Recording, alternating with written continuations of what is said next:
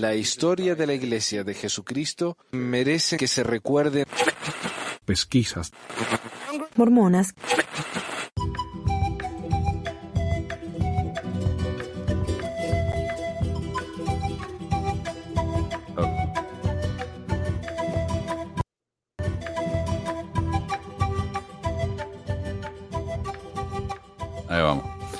Hola, bienvenidos al episodio 296 de Pesquisas Mormonas. Yo soy Manuel y hoy es el 27 de marzo de 2022. Un gusto estar con todos ustedes. Ya estamos a finales de marzo, increíblemente, ¿no? 2022.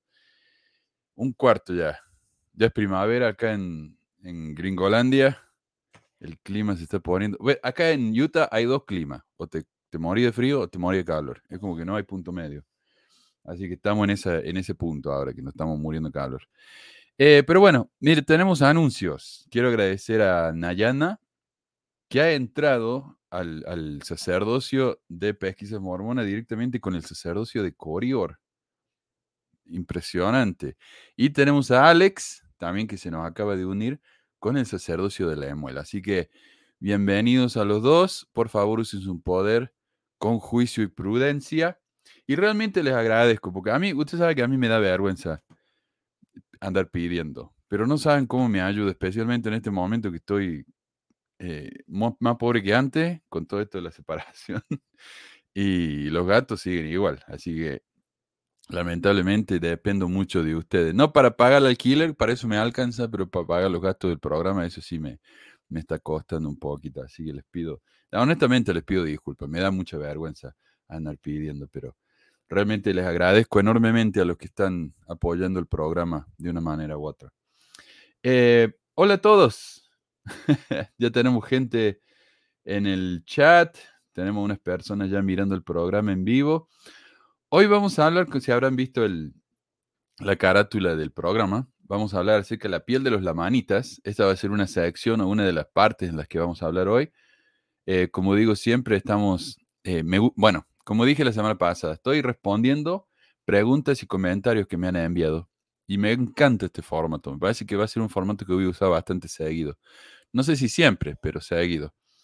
Eh, y así que agradezco realmente todos los comentarios que están mandando. Todavía me quedan, mira, estoy respondiendo las preguntas y los comentarios de hace, entre hace un año y enero. Así que tengo para rato.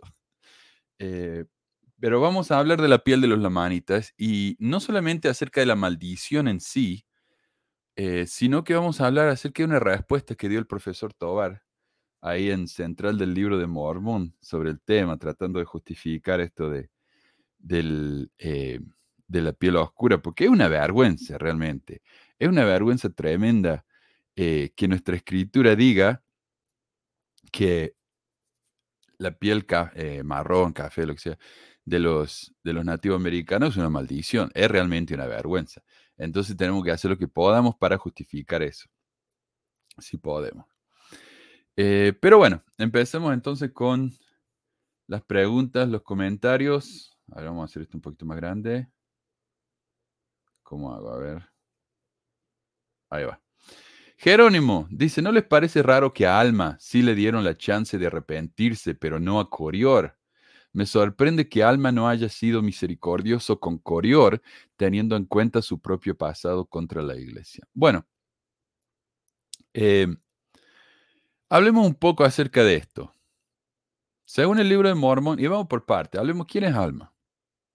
El- según el libro de Mormón, Alma, hijo de Alma, se lo conoce como Alma hijo, porque sabemos que cuando José Smith inventó los libros, de- los nombres del libro de Mormón, eh, no era tan inve- inventivo, ¿no? Inventó un par y después como que se, se empezó a aburrir y empezó a repetir, empezó a modificar los nombres para que sonaran parecidos y ese tipo de cosas, ¿no? Hola Meli, se nos acaba de, medir- eh, de unir Meli al, al panel. ¿Cómo estás esta mañana? O esta tarde, no Hola, sé allá. Aquí son las 10, es de Las 10. mañana. Ah, estamos igual, estamos igual. Buenísimo. Sí. Bueno, gracias por estar con nosotros. Estamos hablando Sí. acerca de Alma, hijo de Alma. ¿Y Ah, qué? ok, ok. Al- Alma el rebelde. Sí, Ahí está, ¿ves? y esa historia, la verdad, que nunca me, me, llamó mucho la atención. A mí no es esa de esas historias del libro de Mormón que, que, me, que me quedaron, ¿viste? Eh, no, a mí sí, porque de niña yo tenía unas películas de estas de caricatura, este, eh, y recuerdo que entre las historias que al menos vi más, no sé si eran las únicas que tenía, pero de las que vi más era la de Nefi y sus hermanos y la de Alma, el, el rebelde. Ahí está. Sí, esos programas. ¿Sabes qué? Eh, la caricatura dijiste, esos son de Living Scripture, ¿será? Híjole, la verdad, no tengo idea, ya ni sé dónde están, pero, pero hasta venían las canciones. Este, eh, todavía me acuerdo de, alguna de iré y haré lo que el Señor ha mandado. Porque este yo no sé si son las caricaturas que pienso yo salieron hace como, hace como 15 años, hace mucho, hace como 20 años. No más, pues te hablo que yo era una niña, debe ser más de 20 años. Sí. sí y era una gran cosa porque era un, un tipo que había sido animador de Disney y era una gran cosa. Y la empresa esa está acá al frente de la Universidad de Weaver. Sé que me queda unos oh. cinco minutos. Y ahí es donde trabajan todos los chicos de, Weaver eh, vendiendo. Y eso no es, una no es una pirámide eso, pero es una de esas cosas, ¿viste? Una vez yo estaba en el mall, en el centro comercial con mi esposa, y no, nos dicen, ¿quieren un, un cassette, un cassette de VHS, eso, de video del año el pedo? Dice, ¿quieren uno? Y yo digo, cassette gratis, sí, cómo no. Y me dieron el cassette, pero tenía que darle, viste, no sé si era mi dirección o mi email, no sé qué. Por años, años y años me siguieron llamando, escribiendo, pidiéndome plata. Pesadísimos los tipos. Y otra, otra cosa que podés hacer es cuando estaban sacando los videos de a poco, te anotabas. Y era, salía eh, más de mil dólares porque era una colección grande y la gente se anotaba porque, ah, qué lindo, pero después cuando le empezaban a cobrar, ya no querían saber nada y era difícil salirse de eso. Así que esa empresa para mí es, es medio, medio venenosa, no sé. pero... Ah, no, ni idea. no sé ni de dónde lo sacó mi papá. Pues él era maestro de instituto en esa época. En esa época era maestro del BN, creo. Porque ah, claro que tenía seis, siete años, hace hace mucho. Este, y era la época en la que era maestro. Entonces, no sé si se los dieron ahí. El Living Scriptures. Algún día tendríamos que hablarlo y no estar acá. Living Scriptures. Y después empezaron a hacer documentales también porque ya se les acabaron las escrituras. Así que sí.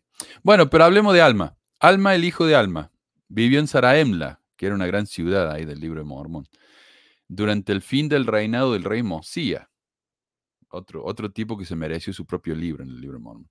Cuando era joven, él y los cuatro hijos de Mosía y otros querían destruir a la iglesia y persiguieron activamente a los miembros. Después de que fueron visitados personalmente por un ángel y reprendidos por sus acciones, Alma cayó en un estado de inconsciencia en el que permaneció inmóvil durante tres días y tres noches hasta que sintió que sus pecados habían sido perdonados.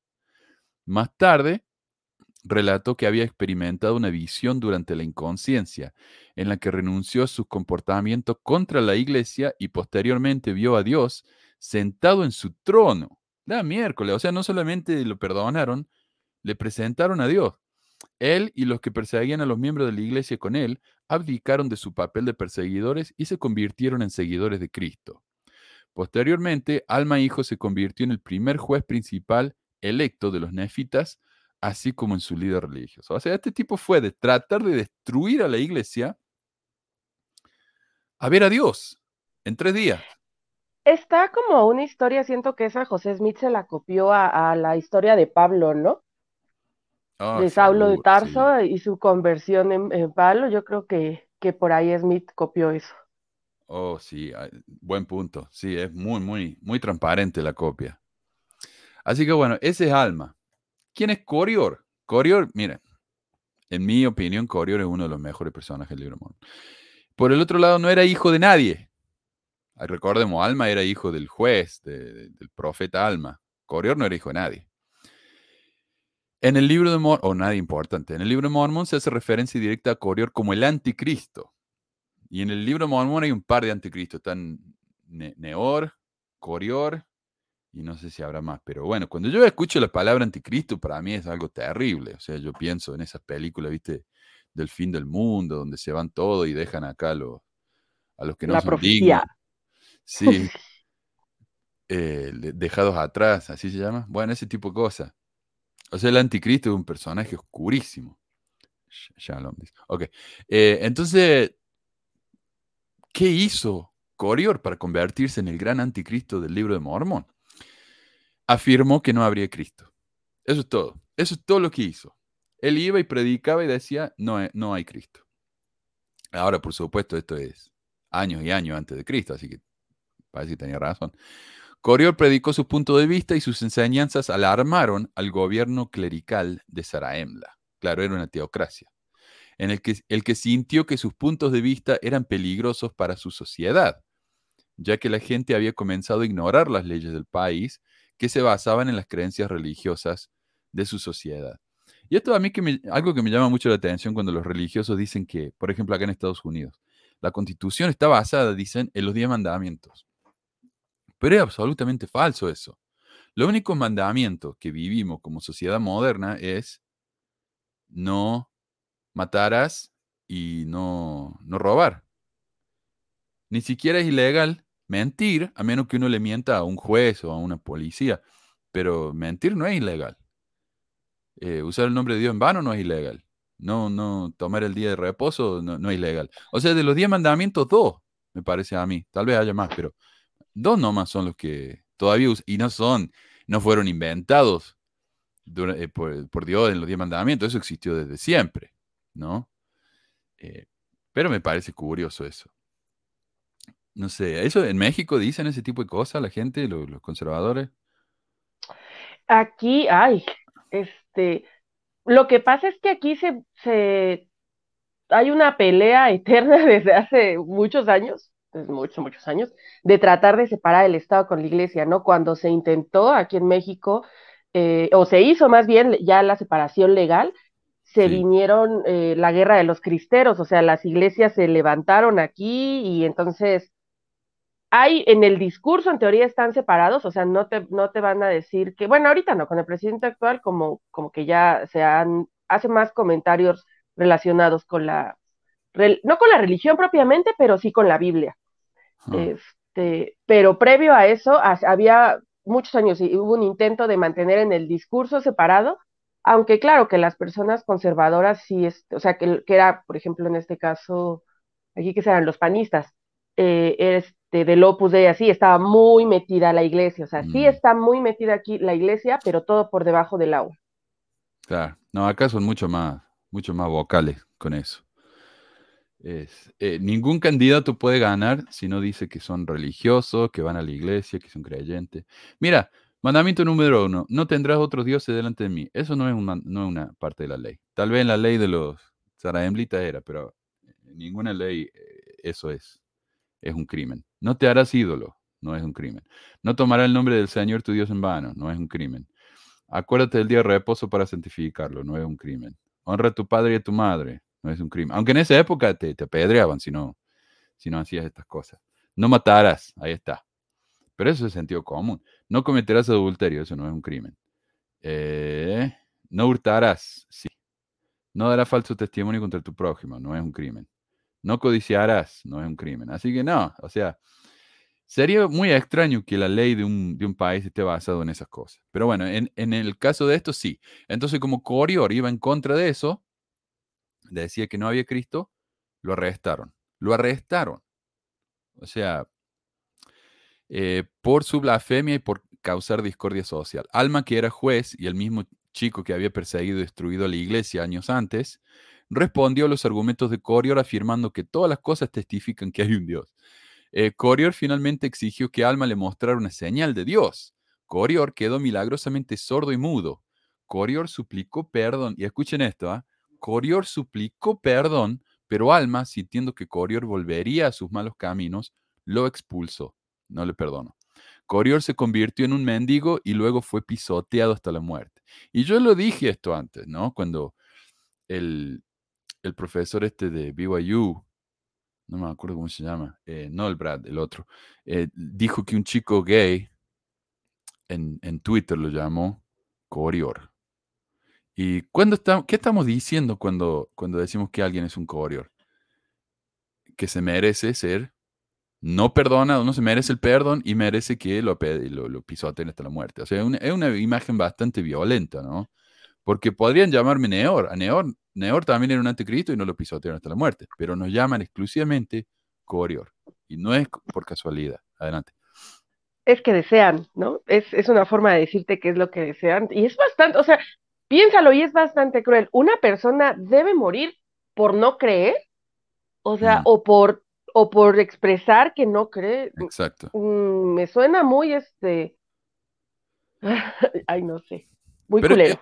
Es, eso de que ellos pueden, porque está bien que ellos prediquen. Los misioneros pueden ir, golpear las puertas, mandarme mensajes por, por Facebook. Eso está bien, porque ellos son los mensajeros de la iglesia verdadera. Pero si yo hago esto acá, en mi casa, sin molestar a nadie, yo no le golpeo la puerta a nadie, yo no le escribo a nadie, yo lo hago acá solo. Yo soy un corior, ¿verdad? Eh, y, necesito callarme, necesito callarme. Eh, es una hipocresía, es un doble estándar increíble esto. O sea, imagínate, eh, es una sociedad en la que no se puede decir algo contrario o te van a arrestar y te van a expulsar de la ciudad. Si, por ejemplo, estuvieras acá en Estados Unidos predicando, es lo mismo que si te deportaran, ¿verdad? Expulsarlo de la ciudad. Y terminó tan pobre el tipo que no, no pudo conseguir trabajo nunca más, que andaba mendigando y lo, y lo mata. Es, es espantoso. Ah, y sordo mudo. No sé. O como la gente, por ejemplo, o sea, piensas en la Inquisición, digo, eso, eso de quedarte sordo y mudo, ahí te lo ponen como que lo hizo Dios, pero pues qué Dios tan sádico. Este, y, y luego, piensas en lo que critican tanto, ¿cuál era la diferencia entre esto y la casa de brujas? Este, gente que porque creía cosas diferentes o que vivía de una forma diferente nada más y era motivo suficiente para, para quemarles, ¿no? Y, quitarles todas sus, sus propiedades, muchas de ellas mujeres. Entonces, ¿cuál es la diferencia de eso que tanto critican con eso que ellos desean? Sí. Sí, o sea, obviamente esto no sucedió, pero lo vemos que esto ya está empezando a pasar en la mente de José Smith y él lo hizo esto. Cuando el Nabu Expositor, ¿verdad? Empezó a ah, hablar de poligamia, él lo hizo sordo y mudo, lo, lo destruyó y no le salió bien porque no era la fantasía en la que vivía él. ¿Qué me decía? Sí, sí, no, digo, no, o sea, sí es cierto, o sea, no lo van a hacer, no es algo que haya ocurrido, aunque sí han hecho cosas, o sea, Smith sobre todo, ¿no? Este, sí tenía ahí a, los danitas, por lo que entiendo, o sea, sí hacía más cosas de este estilo, o sea, como impositivas. Los mormones actuales son, solo son una borla de cobardes con la boca muy grande, pero, pero es lo que desean en el fondo, o sea, está, eso habla mucho de ellos. Exacto, que ni el nombre dan. Lo que te iba a mencionar es que estos milagros que, los mormones repiten y, sueñan como un sueño morboso, solamente ocurren en los libros. Esto nunca ocurre en la realidad. ¿Qué historia tenemos, por ejemplo, desde la fundación de la iglesia hasta ahora, de alguien que haya tenido un milagro como este, que haya quedado sordo mudo por criticar a la iglesia. No existe. Y todas las historias que tenemos son de, milagros, son, son historias que se han desarrollado años después de que supuestamente sucedieron. Entonces, por ejemplo, hay libros acá, libros para chicos. Hay uno que se llama Zapato de tenis entre los nefitas, que es de un chico que encuentra una cueva y eh, cuando se mete en esa cueva viaja al pasado y, se encuentra con los, los nefitas y los lamanitas. Y entonces todos esos milagros ocurren y hay prueba evidencial de que el libro de Mormón es verdadero. Pero esas pruebas solamente ocurren en libros de ficción. Eso nunca ocurre en la realidad. Eh, y a mí me parece triste, no sé. Es como que ese sueño de alcanzar algo inalcanzable, así que lo voy a escribir en una novela.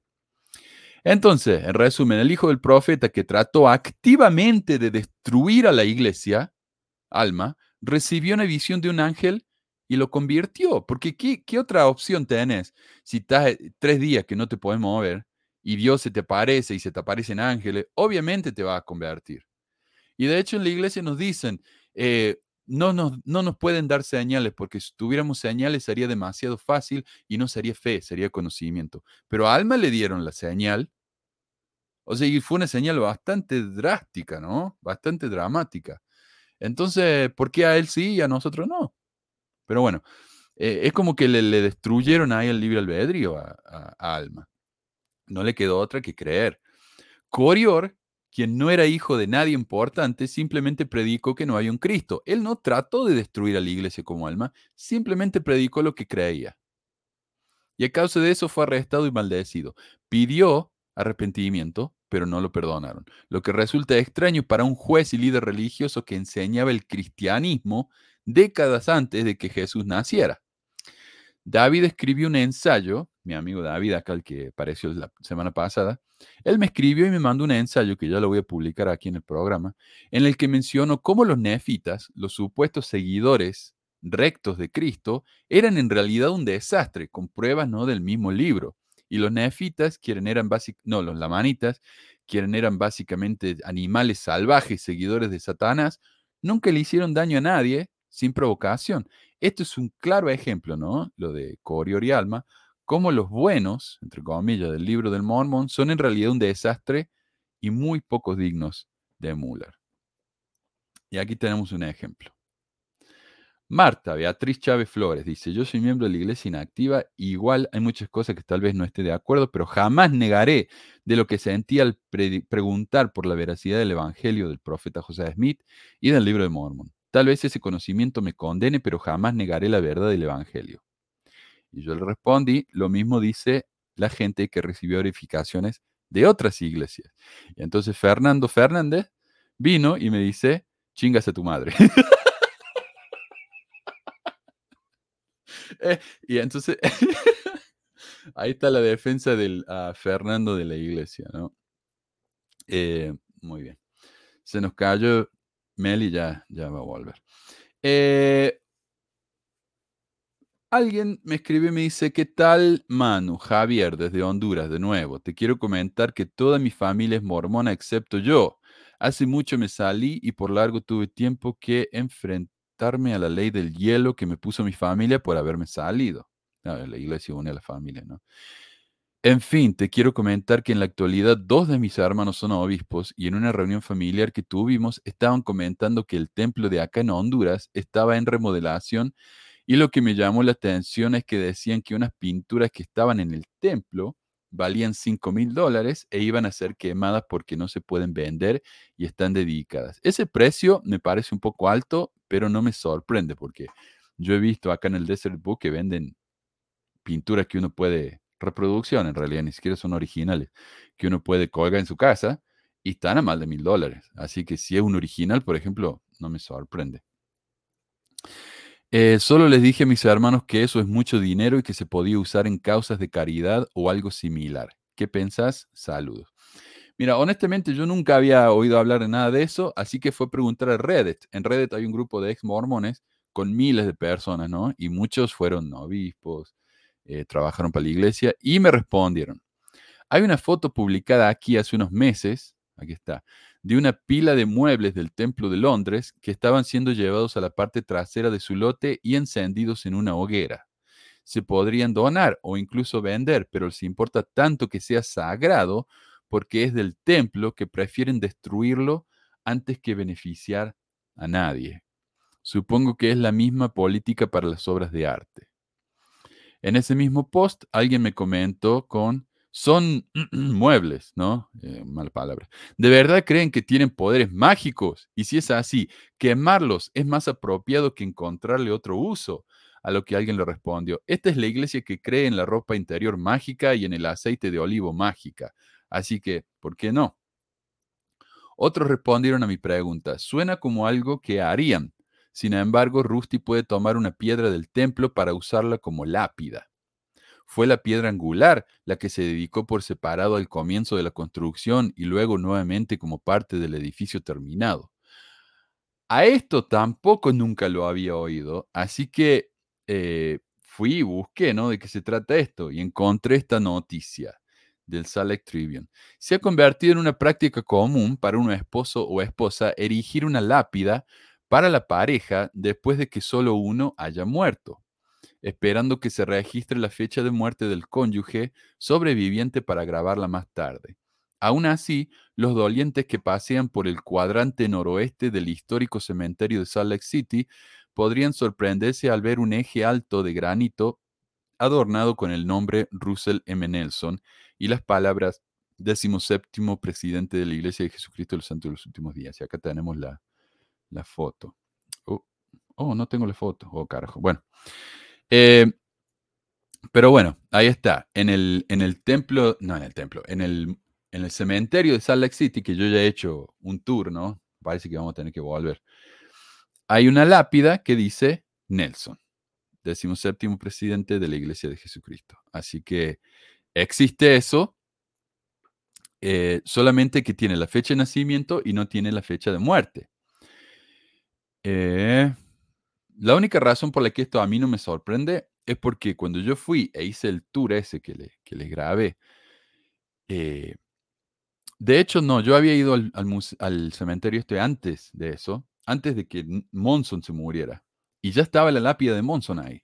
Y eso sí que me sorprendió. Yo digo, uh, se murió el profeta y yo no me di cuenta, así que fui y, claro, no estaba la fecha de muerte. Eh, pero está el nombre de la esposa que se había muerto y ahí sí tiene la fecha de muerte. Yo entiendo que es una especie de práctica común, aunque la diferencia entre estas lápidas y la de la gente normal es que son enormes. Mira, eh, como yo les mostré, incluso la, lápida de, Monson, sí, es una bestia.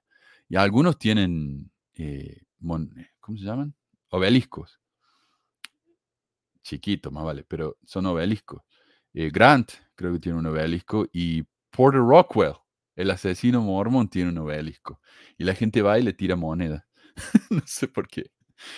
por supuesto, para los que me dicen que la poligamia mormona ya no existe, la Wendy Nelson está incluida en la tumba familiar. Después de todo, ella también está sellada con el Rusty, ¿no? La noticia dice, debajo del nombre del líder de la iglesia dice Wenzel White Nelson, 1926, 2005, su primera esposa, y Wendy Watson Nelson, 1950, y no tiene fecha, ¿no? Su esposa actual. La Wendy entonces tiene 25 años menos que el Rusty, ¿no? Es un roba cuna el viejo este. Eh, en la parte posterior de la, de la lápida hay una placa de bronce que dice, este monumento fue elaborado con piedra de la renovación del templo de Salt Lake 2020. Entonces, está bien quemar los muebles del templo en lugar de dárselos a alguien, porque son sagrados, están, eh, ¿cómo es la palabra? Eh, dedicados. Dedicados. Eso, están dedicados. Pero el granito, la piedra de granito del templo, que también está dedicado, sí se puede usar para la tumba del profeta. De nuevo, me suena doble estándar eso, ¿no? Finalmente alguien me comentó, deshacerse de los muebles viejos, muebles viejos, me recuerda cómo tratamos a los muebles retirados de las centrales eléctricas como desechados, eh, como desechos nucleares. No se pueden vender, hay que deshacerse de ellos de alguna manera. Está bien. Así que bueno, viste. Pinturas de 5 mil dólares en lugar de venderlo y darle el dinero a los pobres, incluso ¿verdad? hacerlo a alguien que necesite, los quemamos. Está bien. Ay. de, cristianos, de verdad. O de cristianos tomando, no, no hablando en general de, que hablen de Cristo, porque se la pasan hablando de pero de que apliquen sus enseñanzas, pues, pues en, general, no. Mm. No, y, ellos no se dan cuenta tal vez que lo que están haciendo es tan egoísta y, tan, y se ve tan mal. Porque ellos piensan que están haciendo algo que es respetuoso, ¿no? Para los... No sé. pues entre los miembros fieles lo justifican, porque en algún punto lo justifican, hasta siento que los estoy escuchando justificarlo. es que es sagrado, es sagrado. Déjame abrir la ventana. Okay. Eh, otra cosa. Esto, eh, como yo digo, estos son respuestas a preguntas y comentarios que me han mandado. Y yo le saco pantallazo cada vez que me mandan una pregunta que me gusta para guardarlas para después. Pero esto yo le había sacado un pantallazo y no sé quién me lo había preguntado. Así que le pido disculpas. Si está acá el que me lo preguntó, me avisa. Esto se refiere a un tal Sami Hanna. Eh, y Sami Hanna, aparentemente, es. Bueno, yo lo voy a leer acá de qué se trata. Eh, este es un sitio fiel de la iglesia, moroni10.com, que dice que un tal Sami Hama había verificado el libro de Mormón gracias a sus estudios del árabe. Y me resultó muy, muy curioso, ¿no? Y vaga la redundancia, curiosamente, las únicas referencias a por qué esto es un problema vienen de los sitios fieles de la iglesia.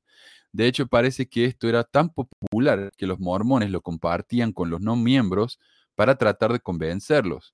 Por ejemplo, hay algunos que lo ponen, alguien lo escribió en Facebook y se mandan por mensaje a otra persona en Facebook, o por esos emails, viste que te mandaba, mi mamá me mandaba estos emails hace, hace 10 años, eh, con historias como esta.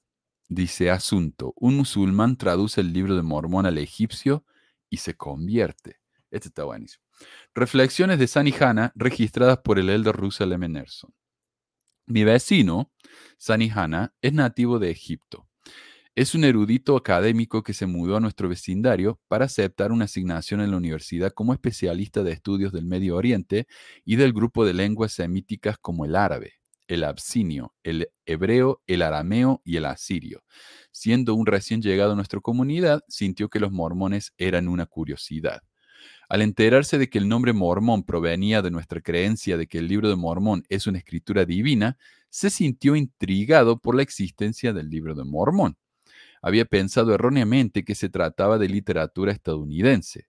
Cuando se le dijo que el libro de Mormón fue traducido de un tipo de jeroglífico egipcio antiguo o hebreo modificado al idioma inglés por el profeta José Smith, quedó aún más absorto, porque este era su idioma nativo y sabe mucho sobre el otro sobre el hebreo.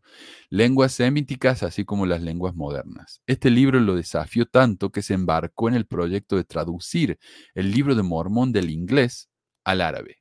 Esta traducción fue diferente a la de otros traductores. Aunque yo no sé por qué al árabe, porque era, bueno, no sé, los hebreos hablaban árabe. No, no me Mm, parece. no, mm, No sé. no que yo sepa, o sea, están cerca, pero no. Ajá.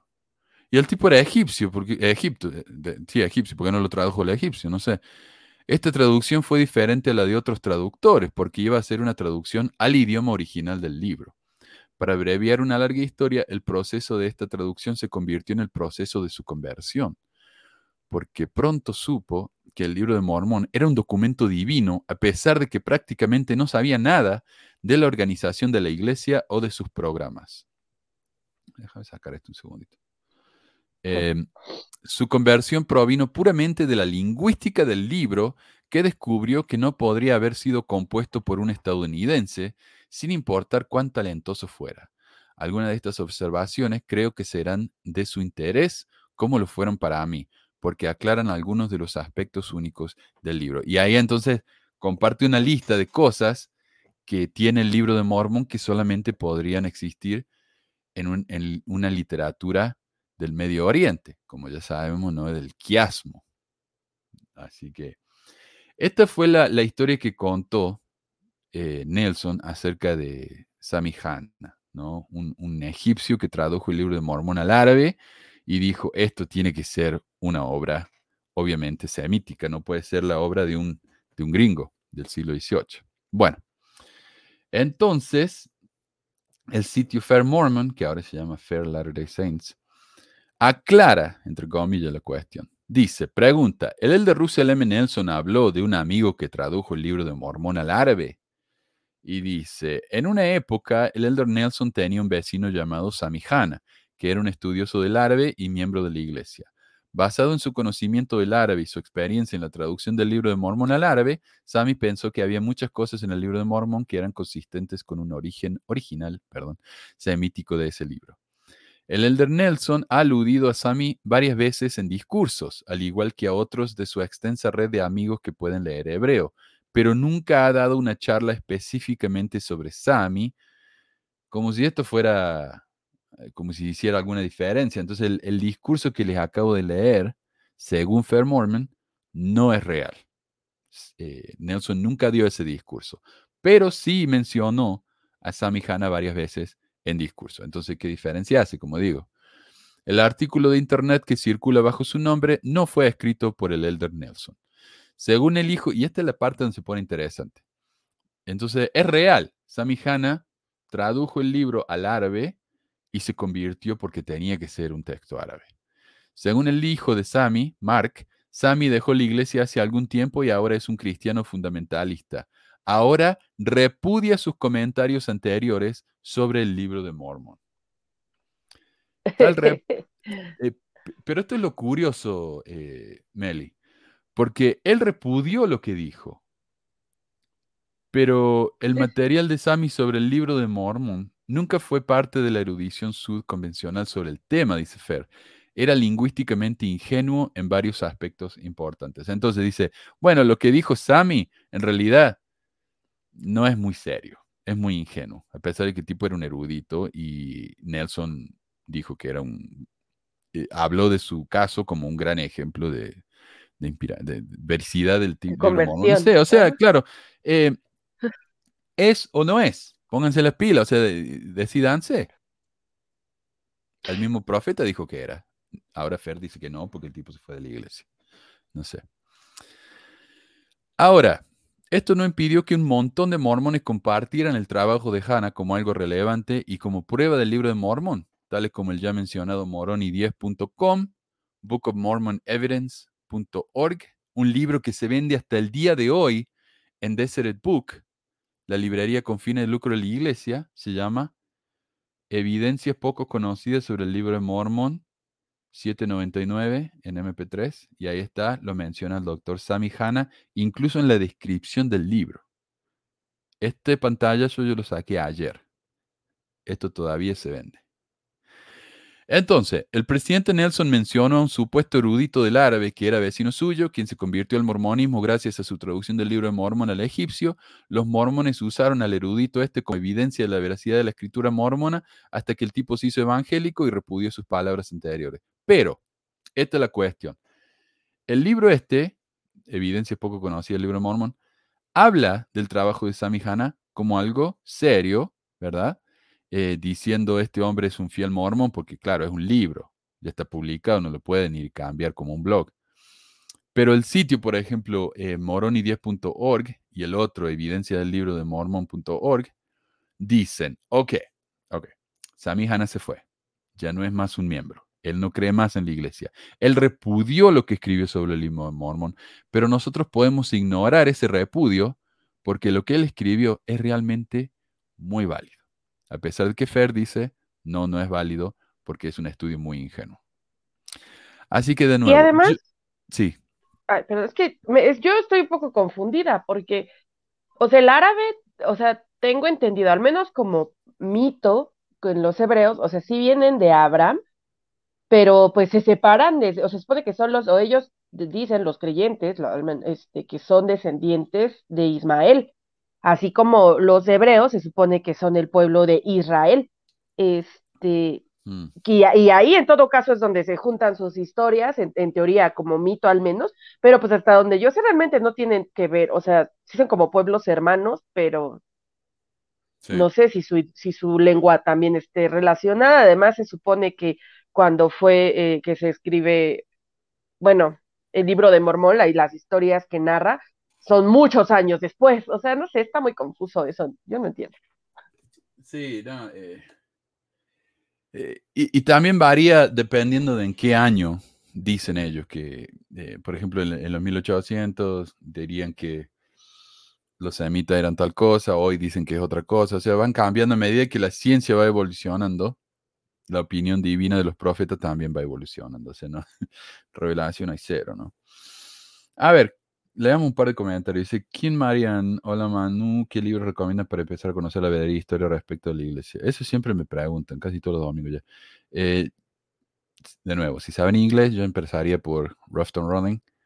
Eh, está en PDF y por, todas partes, así que pueden bajar eso. Si no saben inglés, yo le recomendaría el mío, Pesquisa Mormones, eh, que se llama Una conversación sobre algunos de los problemas fundamentales de la iglesia restaurada. Este sale, no sé si 99 centavos, 2,99 ahí en, en Amazon. Eh, y acá tengo los siguientes temas. Relato de la primera edición, José Smith y la búsqueda de tesoro, José y la plancha de oro, la traducción del libro de Mormón, Charles Anton y la traducción de las planchas, la verdadera educación del profeta José Smith, la poligamia mormona, el mormonismo y la masonería, la reputación de los Smith entre sus vecinos. Así que eh, En ese libro yo también tengo eh, referencia a un montón de otros libros que pueden buscar. Pero es el problema con los libros, o sea, no hay un libro que hable de todo. hay libros que hablen de algo específico. Pero si quieren saber de la historia de José Smith, Ruffton Ronnie me parece un, excelente eh, punto de partida. Nicolás, había una caricatura en inglés de una mina marrona la manita abominable que se convertía a la iglesia y su piel se volvió blanca. Oh, bueno, una señorita diría yo. El profesor eh, Freiheit Samson dice, fue el presidente Salinas de Gortari cuando se, se descaró la relación con la iglesia. El presidente actual regaló hace años el terreno para la Plaza Mariana al lado de la Basílica de Guadalupe.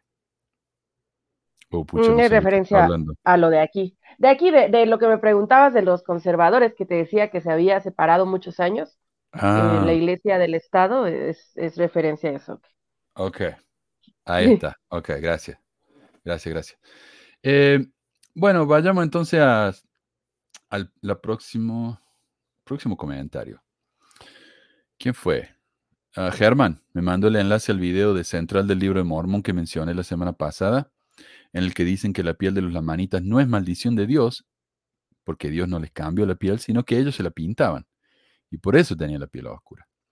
Me dice, qué máquina de mentir este video. Bueno, yo no sé si son mentiras, son, son mentiras.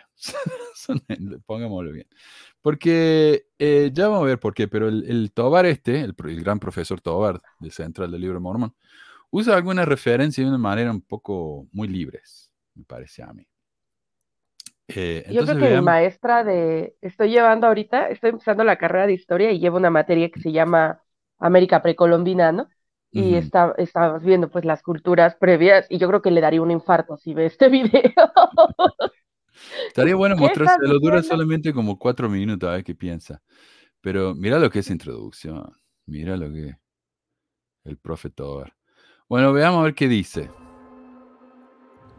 El tema del color de la piel que leemos en el libro de Mormón ha sido siempre tema difícil. Mucho se ha dicho acerca del color de la piel que les cambió cuando los lamanitas desobedecieron al Señor.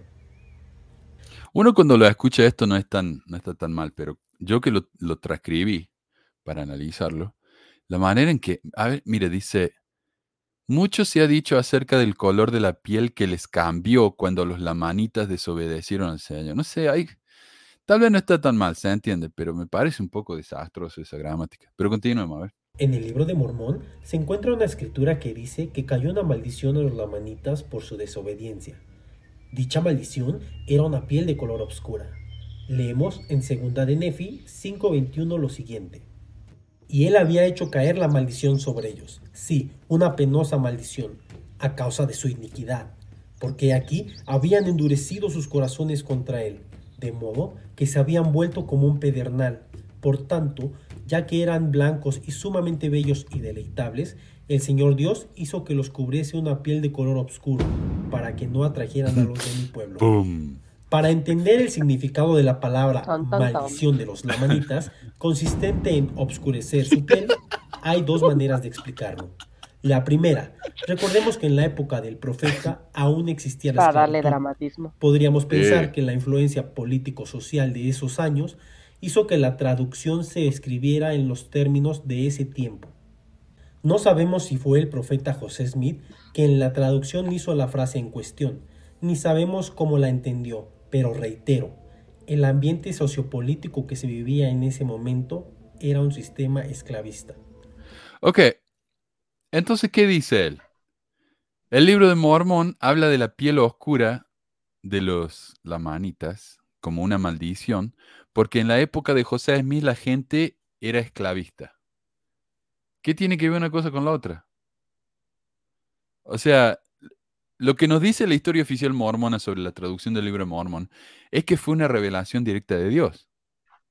¿Qué tendría que ver la influencia política entonces? ¿O es que Dios también estaba influenciado por la política. Además, si esto ya estaba escrito en la época de, de Moroni, no, de Moroni, mucho antes, en la época de Nefi, ¿qué importa la política de la época de José? Ya no saben, o sea, ese es el problema, ya no saben que están reconociendo de alguna forma que no es tan divino y que, eh, bueno, más bien que no es divino, y que claro que hubo ahí este, influencia pues del contexto eh, social, ¿no? De, Smith, lo está reconociendo abiertamente. Yo quiero ver cómo hacen la maroma para, para decir que al final sí vino de Dios. Exacto, exacto. Es tristísimo esto. O sea, claro, eh, la influencia de José Smith en el libro de Mormon. Entonces ya tenemos que sospechar de todo lo que dice el libro de Mormon, si José Smith tuvo tanta influencia. ¿No es supuestamente este el libro más perfecto sobre la faz de la Tierra? Ah, no sé. Ah, veamos qué dice acá. También cabe la posibilidad de que Nefi no escribiera esas palabras, sino tal vez lo hizo Mormón a la hora de interpretar las planchas. No lo sabemos. No lo sabemos. Esto, esto que mencionan aquí me da para hacerme hacia atrás. Mira, algo que, que justamente hablando de mi clase de historia, em, no, no les voy a hablar de, de, todo, pero estaban hablando de algo de los, de los mayas y de la interpretación y lo que hay disponible realmente para, para entender a estos pueblos, y decían es que es poco confiable porque realmente hay poca, em, o sea, las estelas que se escribieron y muchas cosas son posteriores a la llegada de los españoles, ¿no? Entonces tienen una influencia grande de, los franciscanos, este, en este caso que fueron los que hicieron como la tarea de, eh, de recopilar estas cosas, eh, cristianas, ya hay una visión cristiana de eso, ya quienes participaron, si eran descendientes de, de, nativos aquí, pero ya estaban cristianizados. Esto que dice a él, o tal vez, o sea, ay, no sé, eh, Nefi, ¿qué dijo? ¿O quién? No lo escribió así, o sea, dices, o sea, que básicamente el libro de Mormón tiene los mismos problemas que cualquier otra este, eh, figura, eh, no sé, eh, histórica. O sea, está otra vez, ¿no? ¿Estamos hablando de un libro perfecto, inspirado por Dios, o estamos hablando de cualquier documento escrito por un gringo? Sí. Sí, es. ¿Cómo les cuesta? Es, realmente triste. Es, todo este video para mí es una, es una, me da una tristeza, porque yo me imagino haciendo algo así cuando yo era miembro fiel. Me imagino haciendo algo como esto. Pero años después, cuando ya, ya empecé a realmente encontrar otros datos, y, me daría una vergüenza tremenda y a mí me da vergüenza ajena, pero lo disfruto muchísimo. A mí me sorprende que el señor se supone que es arqueólogo, ¿no? Sí, y le pone ahí el profe. El profe. O sea, qué oso, la verdad, yo, yo digo, yo, no, qué pena. este, pero a veces, piénsalo, man, si este señor dejara la iglesia, ¿de qué va a trabajar? Porque quemado en la comunidad, al menos este, científica, pues, ¿quién lo va a contratar? ¿Con qué antecedentes? ¿Como de qué? Exacto. Ya no le queda de otra. Incluso si él, claro, porque acá ah, hubo, por ejemplo, hace unos años, un, caso de un muchacho que era profesor de seminario, y acá es una carrera eso. Eh, vos vas a la universidad y estudias para ser, eh, a BYU y estudias religión. Recibí un bachelor de, de religión. Entonces, empecé a trabajar como maestro de seminario, empleado de la iglesia. El tipo este trabajó varios años, eventualmente empezó a tener sus dudas y se fue. Entonces renunció a su trabajo de maestro seminario. Esto fue, este caso yo lo escuché hace 10 años. Yo no sé cómo está ahora, pero yo lo seguí por varios años porque lo conocí a él. Eh, y por varios años no conseguía trabajo. Porque imagínate, eh, un bachelor de religión. Encima religión mormona, ¿viste? Ese era el libro mormón que estudió. Ajá. O sea, no tiene ni de qué, de, de qué. Hay mucha fantasía, ¿no? No es como, por ejemplo, los católicos que por lo menos, o sea, quienes estudian teología, para empezar, acaban ateos. Este, pero aparte de eso, sí tienen un, un bagaje histórico real. O sea, sí hay un estudio serio al respecto. Este, aquí es como estudiar la fantasía. Es como estudiar una novela por cuatro años. O sea, ¿para qué miércoles te sirve? ¿De qué, ¿De qué te sirve eso? Y luego, y toda su experiencia laboral, de maestro de seminario. ¿Quién necesita a alguien así? Entonces el pobre, viste, consiguió trabajo de, tiempo parcial, part-time ahí en, la universidad privada, pero no te pagan nada. Eh, y ahora no sé, tal vez habrá conseguido algo, pero tiene que empezar de cero. Y a la edad del tobar este, yo no sé, sería bien difícil. Ah, a menos que sea un negocio o algo, no sé, pero va a estar complicado. Bien, hay una explicación histórica para entender la mencionada escritura. Esto está en relación a lo que pasó en Mesoamérica. La siguiente explicación está basada en estudios arqueológicos e históricos de los pueblos contemporáneos al libro de Mormón.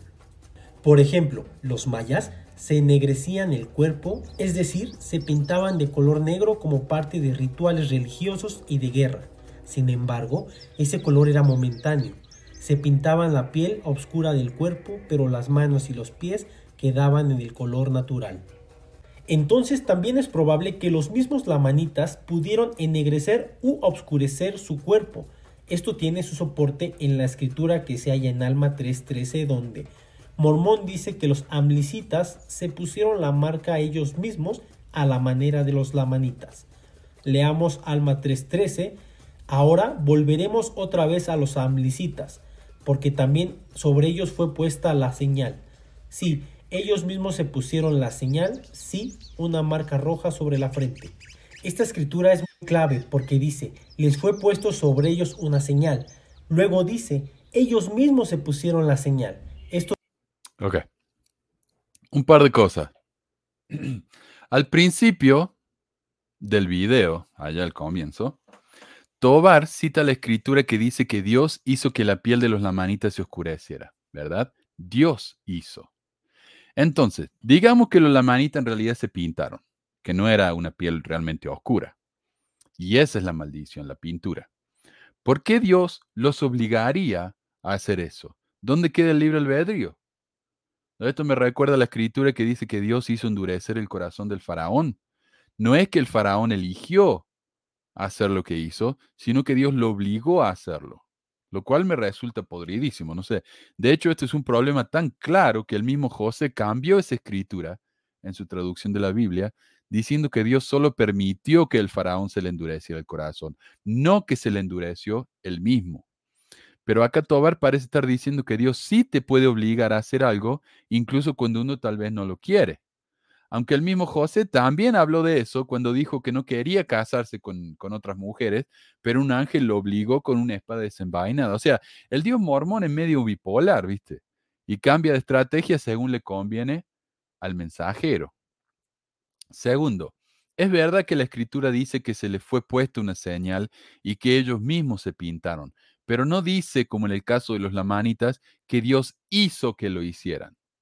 No sé, a mí me suena diferente. Además que la escritura no dice que Dios les dio la señal, solo que se les fue dada. ¿Quién se la dio la señal? ¿Fue Dios? ¿Fueron los lamanitas? ¿Fueron los mismos líderes de los amblicitas? No sabemos, como diría Tobar. No lo sabemos. Además, pues no sé si se fijó, pero los que se supone que somos descendientes de los lamanitas, pues estamos morenitos. O sea, ¿de qué momento si la piel se oscureció? Ya no entendí ahí. O sea, después de que se murió, los nefitas ya nos dejaron al rayo del sol y ya nos pusimos oscuros, ¿o qué? Exacto, exacto. Porque está algo que se llama la navaja de Ockham, en el que generalmente la, la respuesta más simple es la más probable, ¿verdad? ¿Cuál es la respuesta? Que Dios trajo a un grupo de, judíos a América que en menos de dos mil años, de alguna manera bastante milagrosa, esos judíos tomaron la apariencia asiática, se les oscureció la piel. Eh, oh, y el, y el hecho de cruzar el océano ya es un milagro, porque imagínate construir una nave así, una familia de, de cuántas personas era la familia Ley, no sé, en un desierto donde no había árboles, construir una nave para cruzar el, océano. O sea, me parece increíble eso. Pero bueno, entonces, eh, Dios les, eh, bueno, se pintaron ellos solos, pero en menos de dos mil años la piel se les oscureció un montón. ¿Eso es más probable? O, o, lo más probable es que José haya visto a estos nativos americanos, dice, oh, mira, tienen la piel más oscura, tiene que haber sido una maldición. Entonces inventó toda la historia. ¿Puede ser eso lo más probable? A mí me parece que sí pero no sé.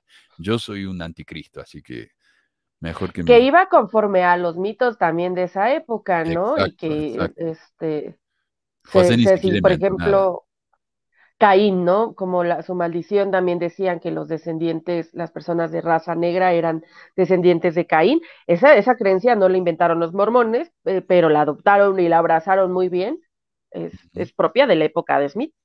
Exacto, exacto. No, es, era muy... él, él era el gran compilador, sí. Él recopilaba todo lo que encontraba por ahí. Incluso el libro este, y tal vez vamos a tener que hablar con, con David para que terminemos, el, cuando terminemos el libro de Mormón anotado, podemos empezar a traducir el libro este, eh, ah, ¿cómo se llama? Em, el libro este que, que, habla justamente de eso, de que los indios americanos son hebreos que se vinieron para acá y que se separaron en dos, uh, en dos grupos. Ah, en el que que se, que se, pudo haber basado Smith, ¿no? Sí, es. Yo no, no sé si José Smith se basó en ese libro, pongámosle que no, pero esa idea ya estaba en la sociedad, la gente ya creía Ah. eso. Entonces, no es casualidad, no es casualidad. Em, pero hablemos de esto, los amlicitas entonces. Los eh, ah, porque para los que no saben, había dos grupos en el libro de Mormon, los nefitas y los lamanitas. Los nefitas son los buenos, son rubios, ojos celestes, no sé qué, eh, a pesar de que son del Medio Oriente. Y los lamanitas son los hermanos de los nefitas, pero se hicieron malos, entonces Dios los castigó con una piel oscura. ¿Qué es el castigo ese? Bueno, acá Tobar nos dice que se pintaban. Bueno, pongámosle que era eso. Pero entonces tenemos lo- lo- los amlicitas. Los amlicitas son nefitas que vinieron a vivir con los lamanitas, se hicieron malos. Entonces, para distinguirlo de los otros nefitas, los lamanitas le pidieron que se pusieran una señal. Y la señal era una marca roja en la frente. Entonces, ¿quién les dio esa señal? Puede haber sido muy probablemente, o en la mente de José Smith, pongámosle, muy probablemente los lamanitas le dieron esa señal, no Dios. Pero es que yo no sé además de dónde saca este señor, de qué fuentes arqueológicas. Mira, yo voy a buscar, hasta me voy a echar más ganas, con más ganas voy a leer los textos que me dejan de tarea para ver si llego a encontrar algo de ahí, ¿no? Yo Pero si encontré. bus, o sea, ¿qué, qué, qué encontraste? Porque yo encontré como que había eh, para la guerra a lo mejor y que sí se hacían, por ejemplo, tatuajes, pero esto que, así como lo está planteando él, no, yo no lo encontré. Exacto, yo lo encontré porque él menciona cómo se llama esa pintura. Y es una pintura que de uso muy específico, no es que estaban pintados de negro todo el tiempo. O sea, no era eso. Pero vamos a hablar de eso, pero sí tenés razón. Y vos que estás con esto, Meli, yo te daría como tarea Está bien, está que nos, que que Ah. nos hable un poco más acerca de qué se trataba esta pintura, porque hay muy poca referencia a esto. Pero, pero vamos a hablar después de que él habla, él habla específicamente de esta pintura. Así que después de esta parte hablemos de, de- de esta cuestión. da a entender que es muy posible que los lamanitas se hayan puesto la señal de obscurecer su cuerpo tal como lo hacían los mayas. El punto es bastante discutido, sin embargo, a la luz de la arqueología, específicamente la maya, vemos muchas ilustraciones donde los colores de la piel eran temporales y artificiales. Podemos observar pinturas de códices y de vasijas en donde nos damos cuenta que la pintura oscura cubre casi todo su cuerpo, pero las manos y el dorso tienen otro color. Hay evidencia de que los mayas y otros pueblos mesoamericanos usaban colores oscuros, prevaleciendo el negro para untarlo en su cuerpo en ceremonias y en preparaciones para la guerra. Era pintura que obviamente se quitaba después del evento. Como dije, tal vez fue así como los lamanitas usaron Tal dichas vez fue así. pinturas. El ungüento que se usaba era negro y se llamaba teotlacuali. Estaba compuesto por extractos de nicotina, cenizas de animales ponzoñosos como arañas, alacranes y serpientes. Dichas sustancias de color negro se absorbían en la piel y provocaban un estado alterado de conciencia. Aquí vemos personas que están pintados, pero sus manos y cuellos son de color diferente, es decir, su piel es más clara que el color negro que se untaron. Todos los hallazgos mesoamericanos en códices y otros registros son relativamente recientes y respaldan una explicación novedosa, prometedora y basada en hechos para la explicación de la piel oscura de los lamanitas que menciona el libro de Mormón. Ahí está. El Teotlacuali. Eso es lo que usaban, dice. Lo voy a anotar.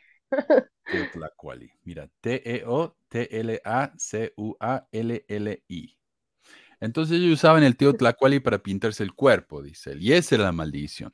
Pero hablemos de la maldición como, como la, la menciona el libro de Mormon. La maldición de los lamanitas, ¿por qué se la dio Dios? Porque al ser de piel oscura, resultaban repugnantes a los, a los nefitas que eran blanco y rubio y ojos celeste. Entonces ellos veían esa piel oscura y les daba asco. Como me imagino yo que a José Smith le habrá dado asco cuando, vendí, cuando veía una navajo o, alguien así, ¿no? Bueno, aunque él estaba en Nueva York, no había navajo allá. Pero bueno, eh, esa es la cuestión. Entonces, eh, si ellos solamente se pintaban para la guerra, ¿qué importa? Si después se sacaban la pintura, ¿qué importa? O sea, si venía una, una nefita y los veía y se veían igual que ella, porque ya no tenían la pintura, ¿qué, le iba a resultar repugnante? Y yo quiero saber cómo esto es menos racista.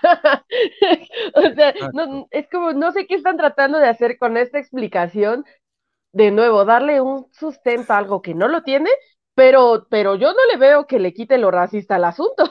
Exacto, porque al final es la piel negra. Exacto, buen punto.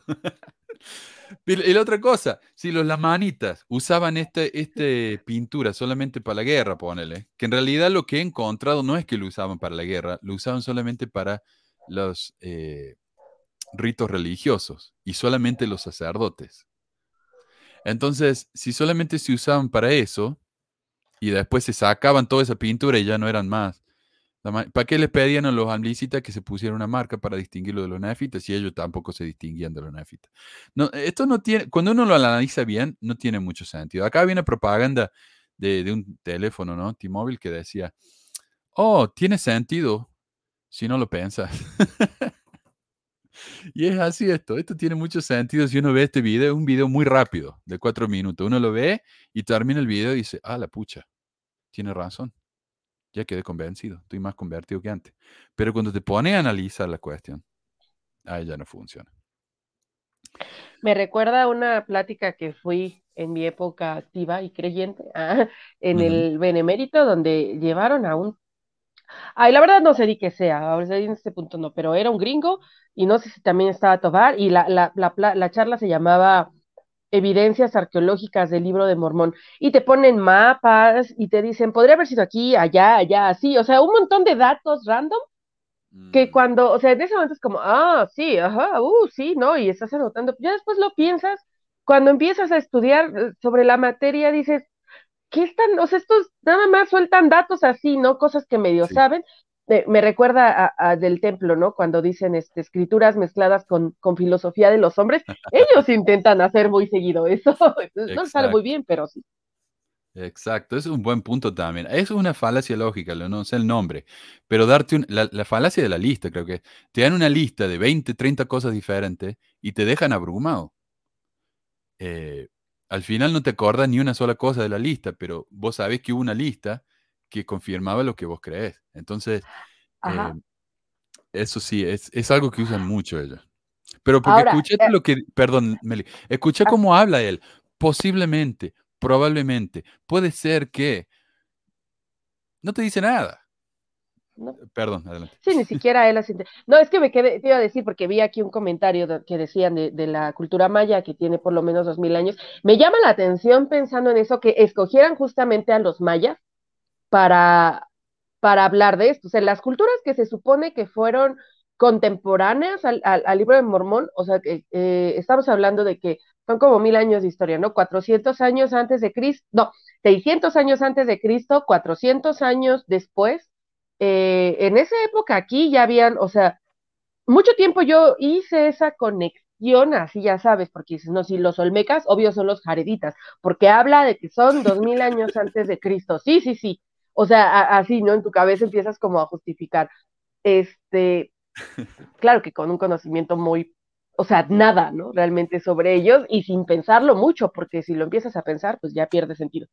Este, o, y, aquí dices, los mayas, bueno, o sea, sí los mayas, en todo caso, entre, en teoría, entre comillas, fueron contemporáneos, pero yo pensaría también a lo mejor probablemente los teotihuacanos, que ya, este, o sea, o no lo sé, ¿no? Eh, eh, de nuevo vuelvo a colocar, ¿por qué escogieron eso? Porque necesitan hacerte pensar, o sea, colocarlo en algo posible, pero a la vez te dicen, no, o sea, ¿por qué si le hacen un estudio genético a los mayas no tienen, este, ascendencia hebrea, ¿no? eh, eso es muy fácilmente comprobable. Yo estoy anticipando acá lo que me van a decir los mormones. Me van a decir, los líderes de la iglesia, mira lo que dice la, la introducción del libro de Mormón ahora.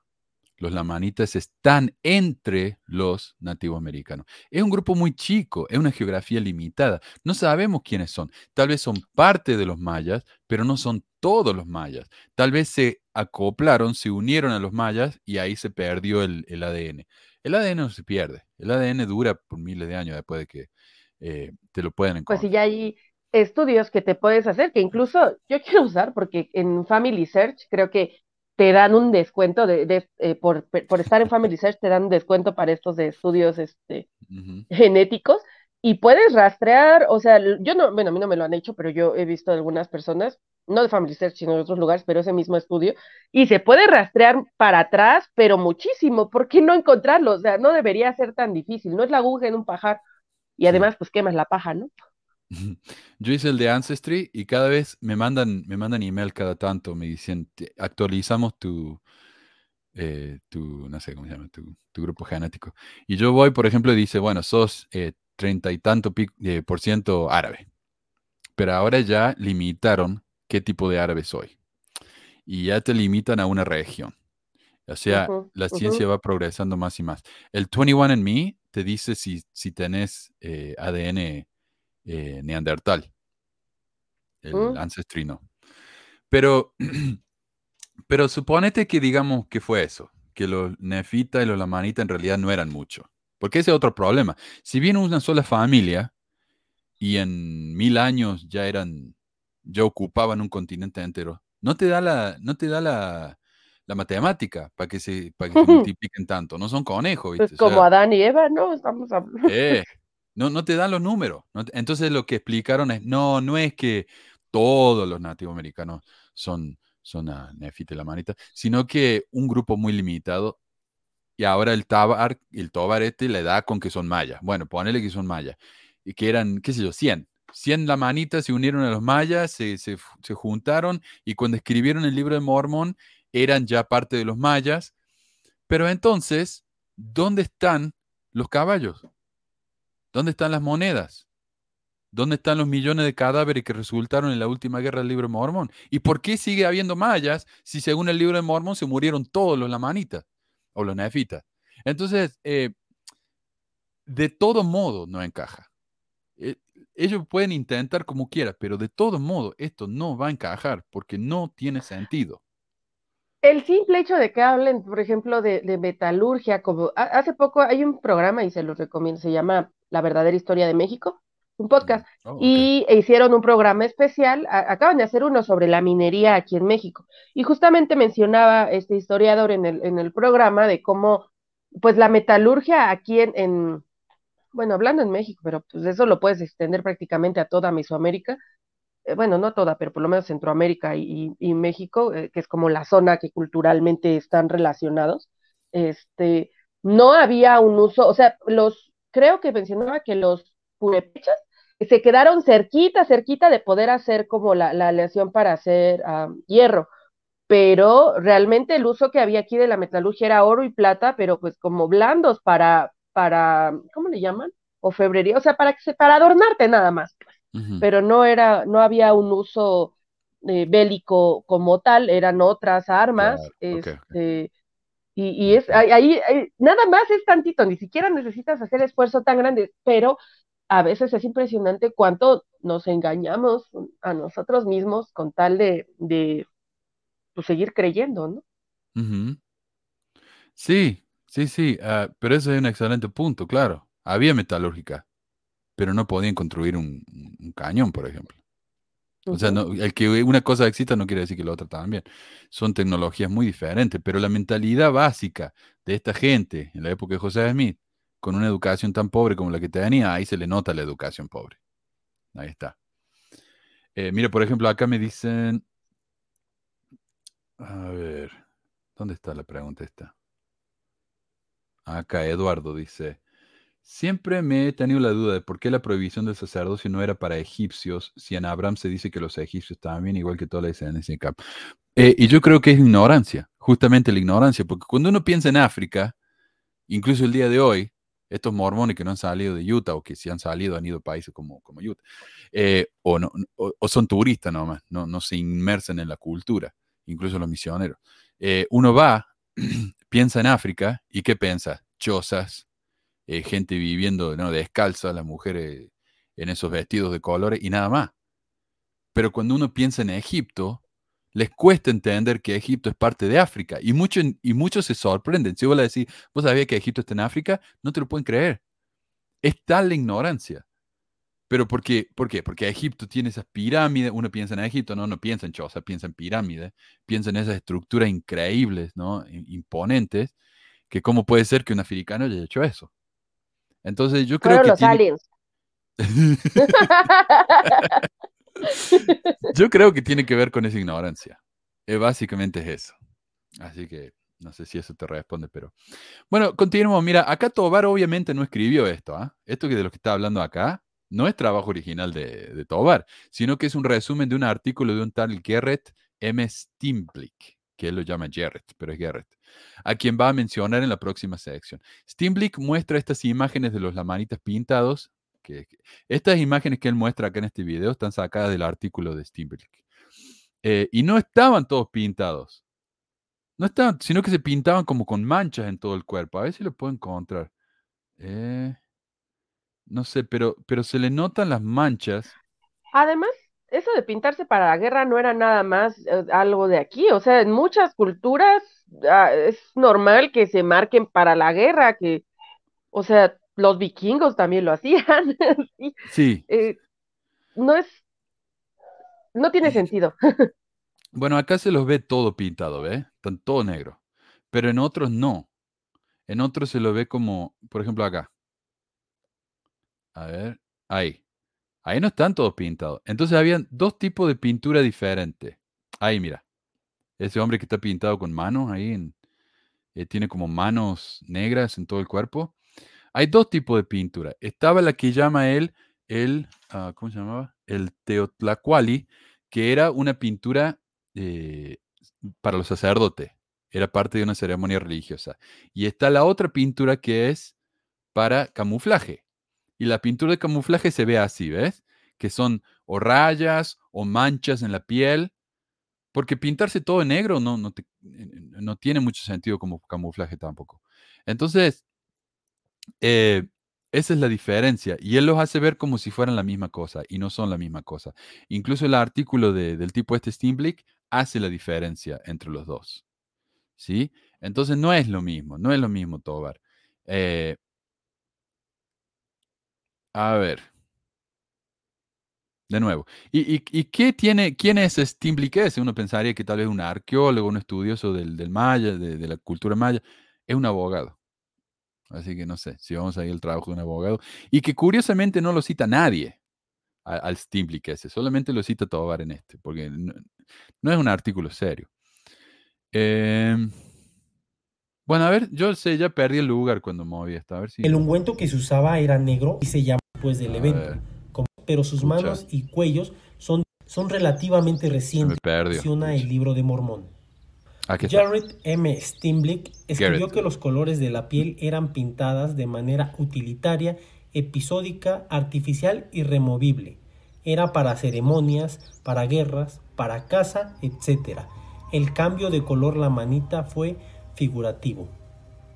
En resumen, el libro de Mormón narra que cuando los lamanitas desobedecieron, su piel se oscureció, pero hemos explicado que la oscuridad se pudo referir al estado espiritual del individuo. Esto que dice acá me parece curiosísimo. Dice, hemos explicado que la oscuridad se pudo referir al estado espiritual del individuo. No, él no explicó eso, nunca lo mencionó. Esta es la primera vez que lo dice. Segundo, no tiene sentido eso, porque era la piel lo que les daba asco a, los, a los nefitas, no su condición interior. El libro de Mormón dice explícitamente que era la piel. Entonces, no. Eh, pero ¿por qué dice eso Tobar? ¿Por qué sale con algo que nunca había mencionado antes? Porque él está resumiendo el artículo de Steinblick y se olvidó que no había mencionado lo, de la, lo del estado espiritual. Ahí la hago, no sé. Oye, man, no, no sé qué tan cierto sea, pero por ahí vi una publicación de que según estaban buscando gente para hacer películas del, del libro de Mormón o algo así, no, no sé si sea verdad o sea un chiste, pero decía que buscan personas con rasgos, eh, pues indígenas, este, de, de, nativos indígenas aquí, no, no tendría sentido. O sea, o, bueno, es que esto no es propiamente de la iglesia, ¿verdad? O sea, pensando eso, o sea, estos del Central Book no son realmente de la iglesia, eh, o sea, e, es como cualquier apologista que al rato la iglesia puede decir, ah, no, no era cierto.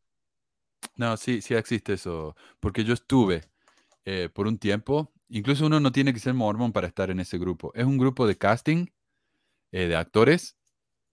Ustedes todos se pueden meter ahí, e, es, de la BYU, o sea, es de la iglesia. Y la BYU por un tiempo se, puso la pila y empezó a hacer un montón de películas, ¿viste? Hicieron la película del libro de Mormón, que, que la empezaron a publicar serialmente ahí en el sitio de ellos y en YouTube. Eh, pero sí, a mí me llegaban los emails diciendo necesitamos a alguien con rasgos árabes, necesitamos a alguien de, que se yo, afroamericano, y sí, pedían específicamente la raza. Eh, el, el, centro del libro de Mormón no hace nada, o sea, original. los, clips que tienen son sacados de otra cosa, pero ellos no hacen película.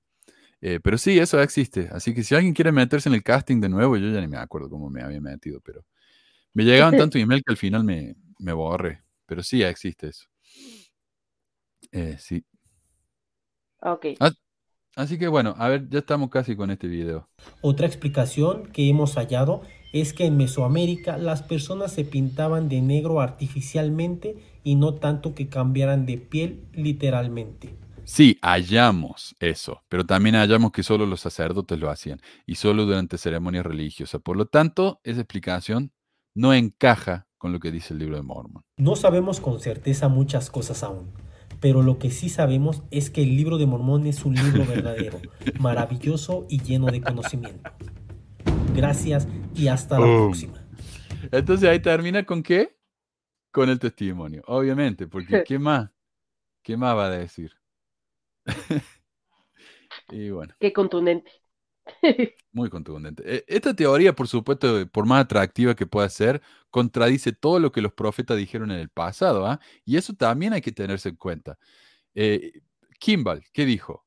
Que la piel de los nativos americanos era, que era el presidente de la iglesia, claro, el presidente Kimball, profeta, viente y revelador, dijo que la piel de los indios americanos, de todos los indios americanos, no solamente de un grupito de mayas, era causa de esa maldición, que eran todos lamanitas y que si, si unían a la iglesia, cuando se unían a la iglesia, él podía ver que la piel de esta gente se estaba haciendo más blanca.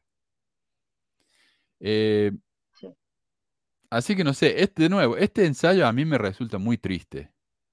Y bueno, por eso nadie más lo citó fuera de, de Tobar. a ver, adelante, Meli. No, no, estaba pensando que estos del, del Central, o sea, me da pena, la verdad lo pienso y sí, siento pena por, por ellos. Yo no, a veces me pongo a pensar, yo creo como tú, así, ¿cómo hubiera sido si yo hubiera seguido fiel así a la iglesia? O, o me pienso en ese momento, mm, eh, digo, yo nunca me, me peleé con gente por no creer, o sea, o nunca así como, porque por lo mismo de que yo había tenido una época menos activa y así, siento que eso me daba para ser un poco más, eh, no sé si usar la palabra tolerante, pero, pero sí, o sea, eh, mucho más creo comprensiva en ese sentido, pero pienso en las cosas que acepté en mi cabeza para seguir creyendo y digo, chale, no, sí. me doy pena. Sí, no, es, es, triste porque uno, uno cuando ya está afuera se da cuenta, y cuando uno ya pasó por eso, se da cuenta que esto es simplemente una de las etapas de la negación. Esta gente está, está sufriendo porque se ha dado cuenta que la iglesia no es lo que le dijeron y está tratando de dar manotazo de ahogado justificando lo que no puede justificar. Y es triste. Jazz dice, ¿por qué antes Dios sí enmudecía a los que hablaban contra la iglesia y hoy en día no?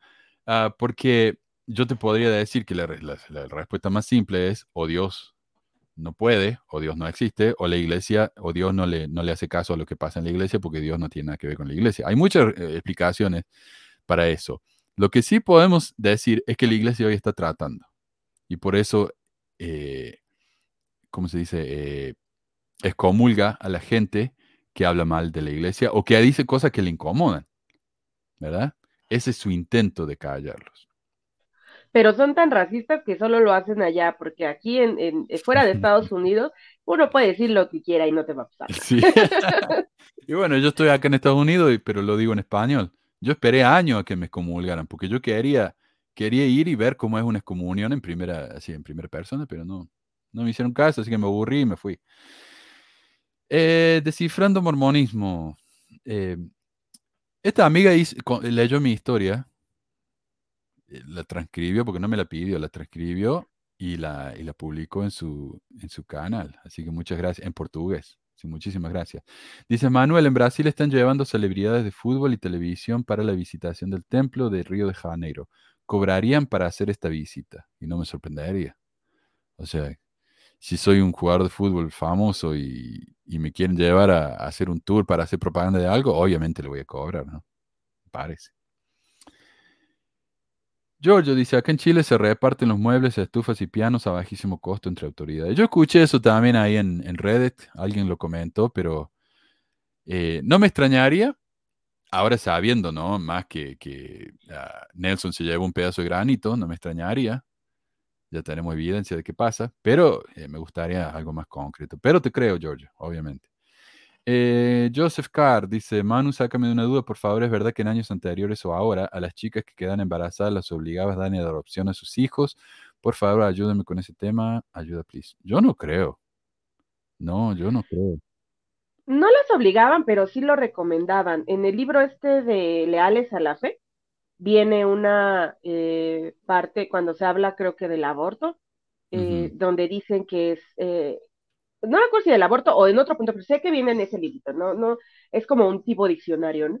y, y, y, sí recuerdo haber leído ahí que, que era recomendable, ¿no? Que, que si el, la, el, el, bebé no va a llegar dentro de una familia mormona, básicamente, o sea, digna y así, que es mejor que se dé en adopción y, a, a, una familia en la iglesia y cuando, eh, eso es lo que decía ahí, cuando mi hermana se embarazó, mi hermana no estaba casada, este, y, y no faltó por ahí el alma piadosa, una, pues, una que, la que, la misma que me llevó a la iglesia en la secundaria, este, que, que publicó ahí en su Facebook como era preferible eh, cuando que un niño pues eh, fuera dado en adopción para que fuera creado por una familia, este, pues, eh, mormona, ¿no? Sí tomar en cuenta que aquí en México, pues, no hay un sistema de adopción como en todo caso allá, y aquí meter a un niño al, sistema de adopción básicamente es condenarle eh, a crecer, este, pues ahí, ¿no? es muy lento aquí eh, las adopciones, está muy mal el, sistema en ese sentido, pero sí es como algo que que se enseñaba y que cuando hay, eh, eh, te, ocurre, o sea, si te embarazas y no eres miembro, sí te lo pueden recomendar, ¿no? Yo recuerdo cuando vi eso que me super mojé, este, cuando le vi la, publicación, obviamente no fue directa, pero curiosamente coincidió, ¿no? Con que la gente se enterara que mi hermana estaba embarazada.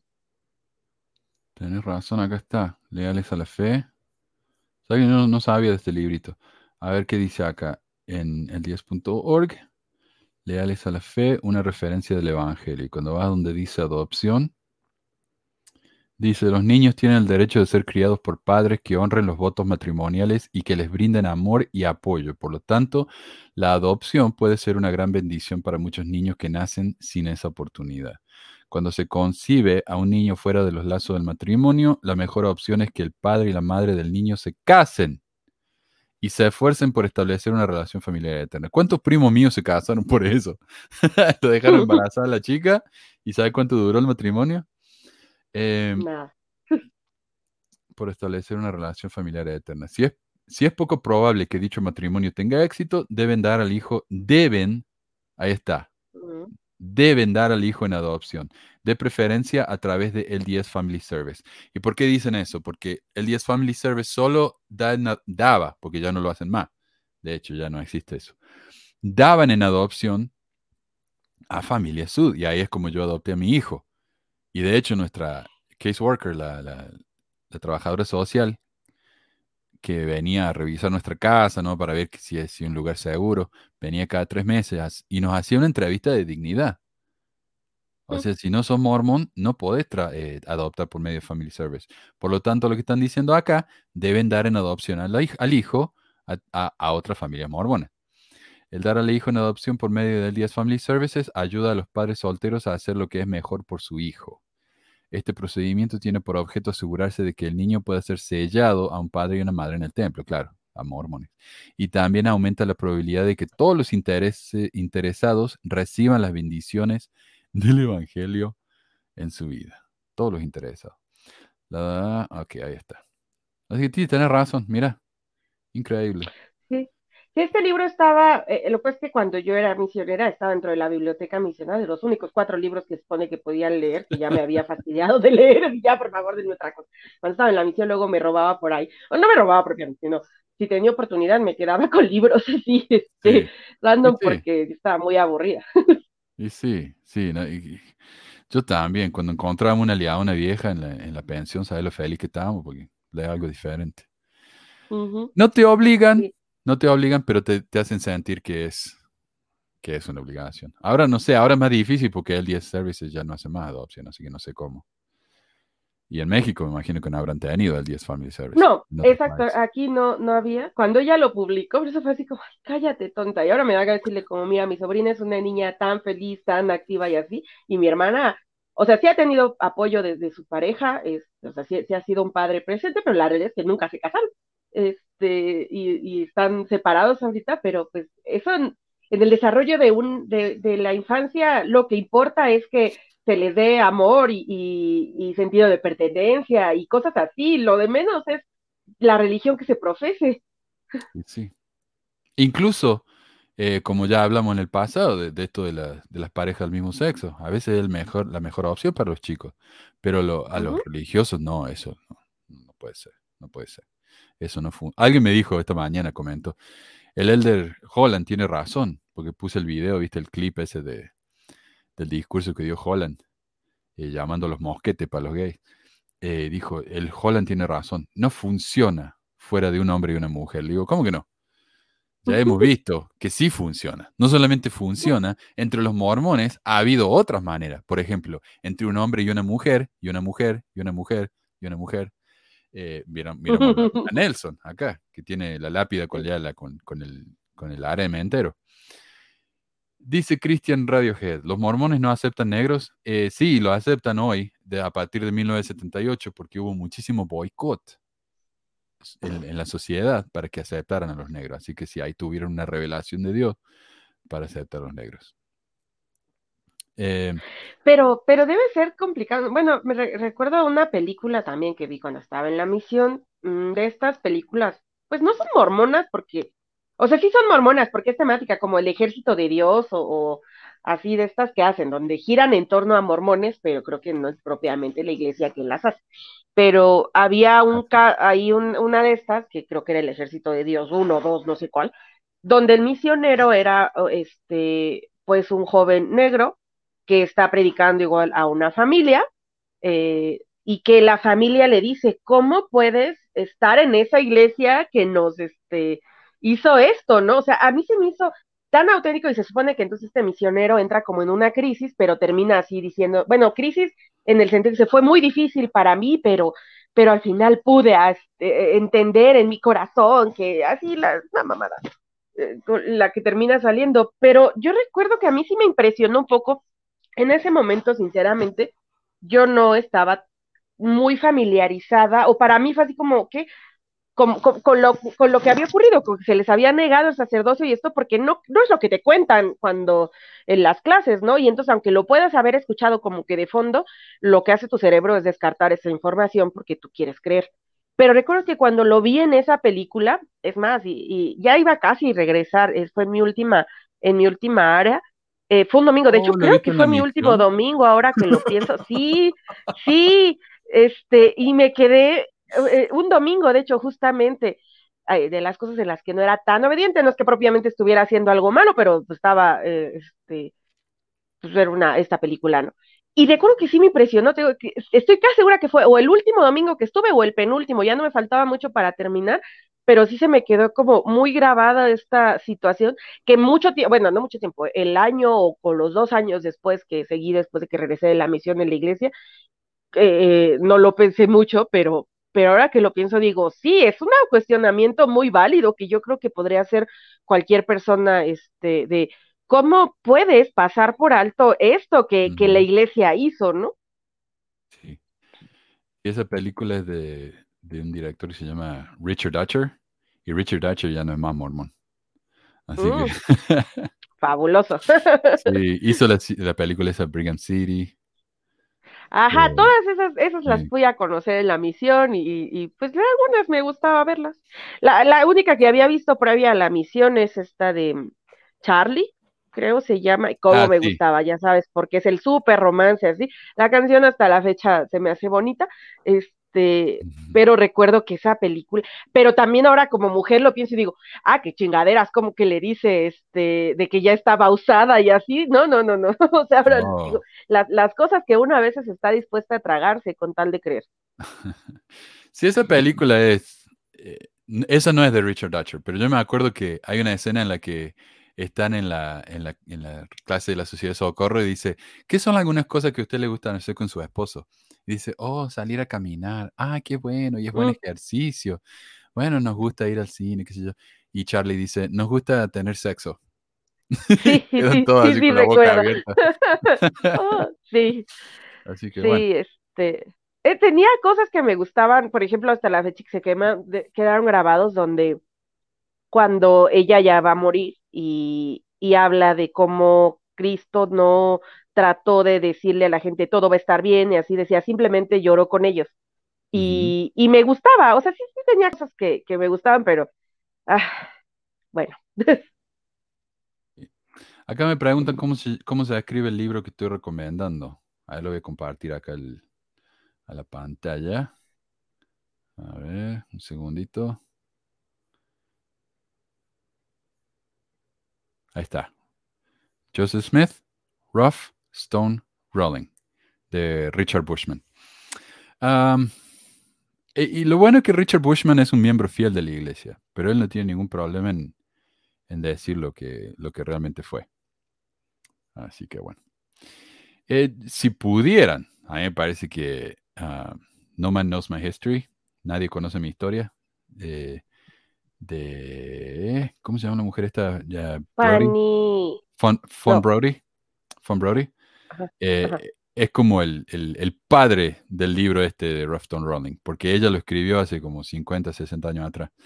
Y luego vino eh, el otro este y escribió eh, el Ruffton Rolling. Pero cualquiera de esos dos está bien, si saben inglés, si no va a estar complicado. Y yo no lo voy a traducir porque, primero que nada, porque es un enorme trabajo y va a ser fútil porque ese libro está bajo derechos reservados, así que no, me, no tengo permiso para hacerlo. Así que lo siento. Y bueno, esos son los comentarios que tenemos guardados, algunas respuestas, ya llevamos una hora y media. Así que muchísimas gracias a todos por, por participar y gracias Meli por estar siempre con nosotros. Aquí, me encanta. Cuando se puede, aquí estamos. Buenísimo. Bueno, nos vemos entonces. Hasta la próxima. Adiós. Ay.